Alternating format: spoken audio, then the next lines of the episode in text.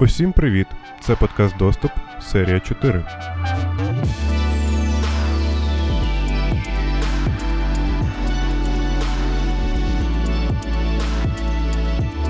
Вже кілька раз уважаємі слухачі мені писали смерсахи в стілі Павло. Нічого не хочу знати про Кембридж аналітику, але хочу бути відповідальним котиком. Що делать? Я всіляко розділяю таку ініціативу, тому що можна до останнього здогу звинувачувати проклятих корпоратів в тому, що у нас все плохо.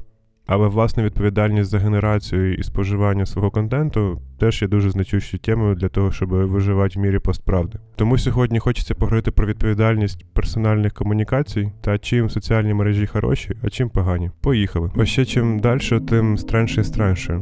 Оцей світ високих емоцій, постправди і дегуманізації, тому що за екраном дуже важко часто побачити людину. Він приводить до дуже трагічних наслідків в реальному житті. Нещодавно дівчинка в одній з азійських країн вчинила самогубство, тому що в інстаграмі, коли вона провела опитування, що їй обрати життя чи смерть, більшість обрала смерть. Так само, начебто, смішні заклики до вбивства в коментарях часто є реальними погрозами, які ми радше сприймаємо як жарт, тому що ну це ж інтернет, тут всі на праві розходимося. Але чомусь, коли ми чуємо слова Я вб'ю тебе в фізичному просторі, коли їх каже одна людина іншій людині, то ми зазвичай дзвонимо в поліцію чи втручаємось. Власне, тому і потрібна дисципліна генерації контенту. Те, що ви постите, начебто супер іронічному контексті, може стравмувати і принести комусь фізичну шкоду. Не можна ігнорувати, якщо хтось пише грустненькі постіки, тому що, можливо, він просто начитався якоїсь серії в інстаграмі і рішив, що він недостатньо красивий. Ми переповнені кількістю інформації, яка нас оточує, але це не привід нам не бачити загрозливі речі. Саме тому я закликаю вас до відповідальності в тому, що ви як ви коментуєте, враховуванні контексту та вмінні бути емпатичним. Давайте спочатку поговоримо про споживання інформації. Як ведучий серйозного подкасту, почну, звісно ж, зі статистики. В компанії Ericsson провели дослідження щодо того, як споживається інформація різними людьми. Коротше, в Америчці 67% всього населення споживає новини з Фейсбучка, а 45% тільки з Фейсбука. В Європі трішки краще. Там 13% населення дивиться, що відбувається в Європі тільки в соціальних мережах. А щодо домашньої політики 16%. Тут, звісно ж, приходять теми минулих розповідей, що фейк-ньюс, Russian interference, ми всі умрем, алгоритми і все інше. Звісно ж, деякі інтересні люди кажуть, що ребятки, давайте все видавати новини по талонам, офіційно затвердженими державою, і все таке інше.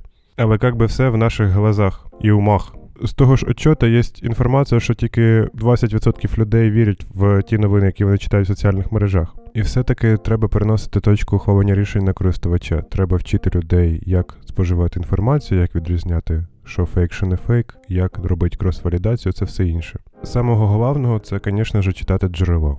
Якщо лінк на джерело це якийсь cnnnnn.com, то, скоріш за все, перед вами дуже надіжне джерело інформації, яке на все написано правда. Другий варіант це треба читати, дивитися на рік, в якому році це все було запущено. Третє це дивитися автора, чи існує взагалі це такий автор, гуглити його, тому що є джинсові медіа, які, начебто, і авторитетні, але часто публікують джинсу під неіснуючими людьми. Наступна віч. не треба спішити щось вшерить, тому що це ж треба бути первим, щоб це всі узнали, щоб ти саме умний. Дуже часто події розгортаються поступово і контекстуально. І якщо ти бачиш тільки одну точку зору, через 30 секунд може появитися додаткова інфа, яка повністю переверне всю картинку з ног нагору. Тому якщо це якась нетермінова віч, яка суперочевидна, наприклад, якесь стихійне явище, коли не треба 50 тонн репортів, щоб понімати, що на тебе суне цунамі, не дай боже, то як би не спіши не тикай там, то це не корч себе мамкіного експерта. Це наша відповідальність думати перед тим, якщо читати, а не вимагати від соціальних мереж введення нових алгоритмів, найму нових співробітників, щоб вони давали більше контексту. За нинішнім законодавством ми не можемо вважати соціальні мережі паблішерами. Вони не вважають себе редактором інформації, а радше її передавачем. Так сильно вважати законодавство, але це все в прогресі, тому ми побачимо скоро, що може щось поміняється. Тому читаємо відповідально.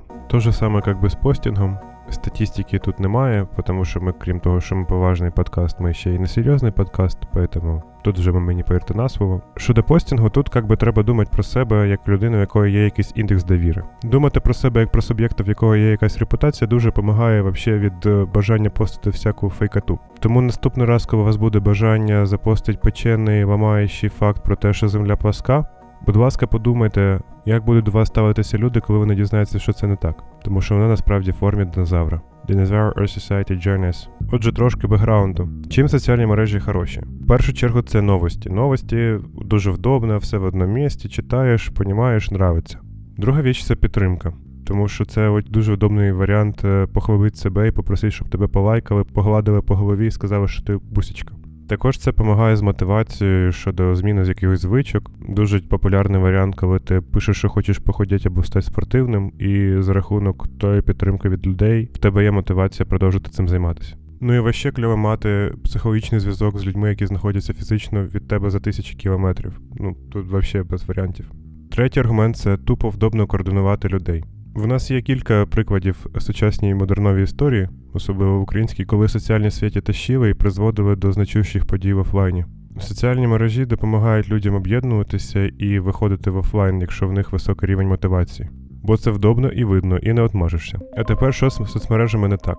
Перше, це, звісно, то, що ти відвлікаєшся. За одним з ресерчів, одна третя людей на роботі використовує соціальні мережі як спосіб відпочинку. І з тим, щоб зробити перерву, нічого поганого немає, але оця от звичка вона вимагає тебе постійного розфокусу і спокуса перевірити, що там по лайкам, що там по постам, вона дуже непродуктивно впливає на твою концентрацію. Друга віч це залежність. Є риск настільки угорати по соціальним мережам, що в певний момент без постійного рефрешу ньюсфіду можна почувствувати себе дуже некомфортно. Для таких людей те, що відбувається в соціальній мережі, набагато важливіше ніж в офлайні, і важливіше справити гарне позитивне враження на людей там, часто жертвуючи стосунками з близькими, соціальним життям, робочим прогресом і всім іншим. А особливо коли до тебе з екрану посміхається дуже багато інстаграм-інфлюенсерів, які розказують про щасливу життя просто фоткаючи себе на фоні чогось дуже багатого, то ризик негативно огорять крайне високий. Соцмережі впливають на твій настрій і можуть провокувати стрес.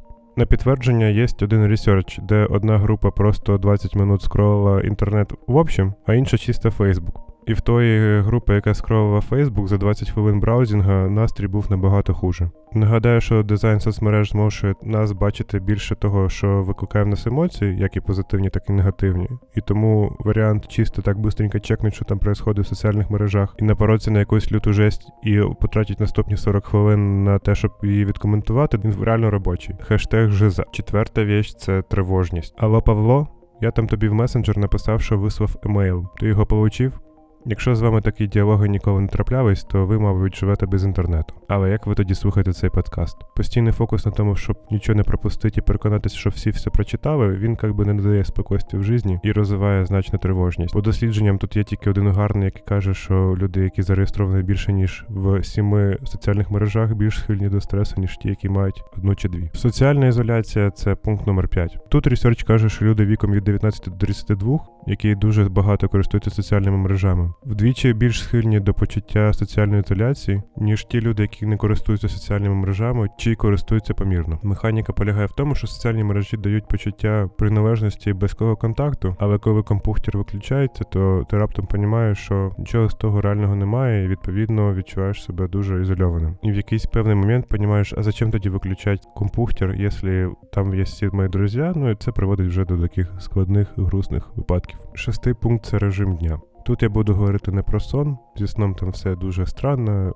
Мільярд досліджень каже, що, звісно ж, порушує соціальні мережі режим сна. Інші кажуть, що не порушує. Але звичка, типу, перевіряти компухтер з самого ранку і пробити це першою справою вашого дня, може сильно порушувати ваш графік і почуття в тому, як ви входите, тому що він комбінує всі попередні пункти, які я вам описав. Значно важче бути продуктивнішим і мати гарний настрій, коли ти зранку почитав, що когось там вбили, чи щось ще дуже негативне произошло.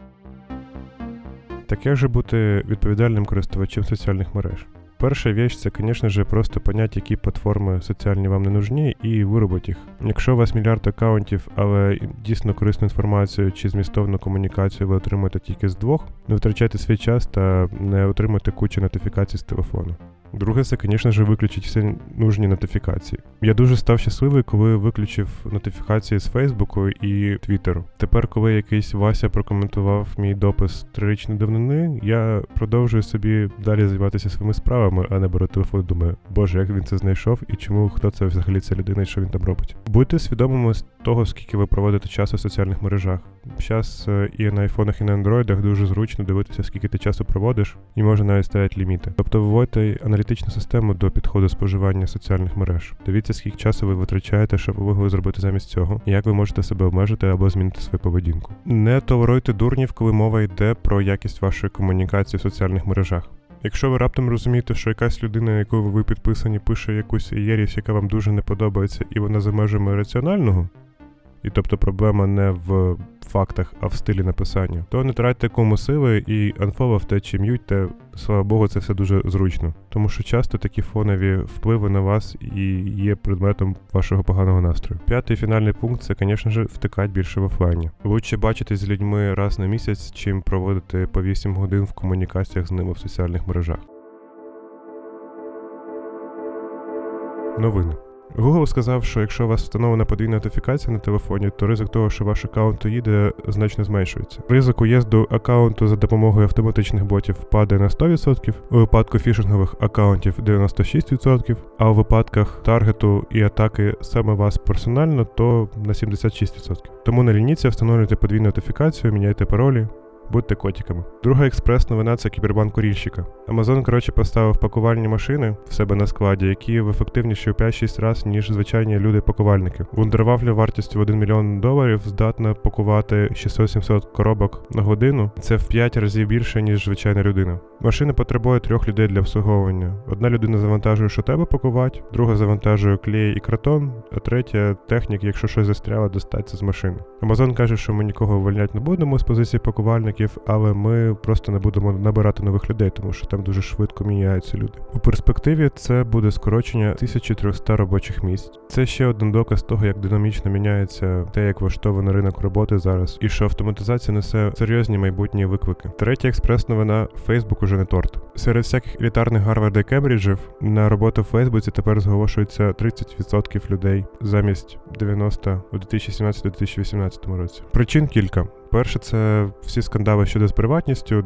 Багато людей говорять, що не хочуть працювати на ту компанію, яка обрала Дональда Трампа президентом Америки. Життя в Каліфорнії теж є вагомим аргументом, тому що там неймовірно дорого. Все про це типу теж цікаво, мабуть, окремо поговорити. Прості смертні студенти, які ще не випустились, просто не користуються Фейсбуком і не розуміють, чому Фейсбук має бути кльовеньким. Все плинно, динамічно, це не означає якусь смерть Фейсбука. Просто треба пам'ятати факт, що в інтерні Фейсбука не вища зарплата, і це все одно не допомагає йому набирати нових людей. Про довгострокові наслідки цікаво подумати далі. Подивимося, що з цього буде.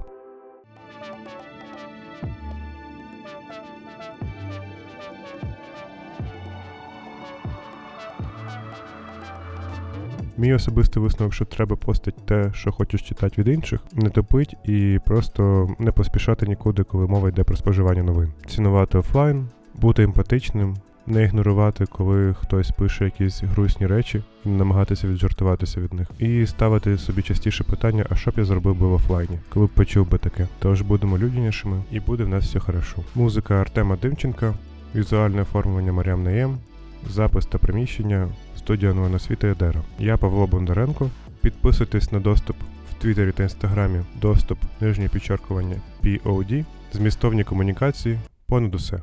Па-па! What works for you?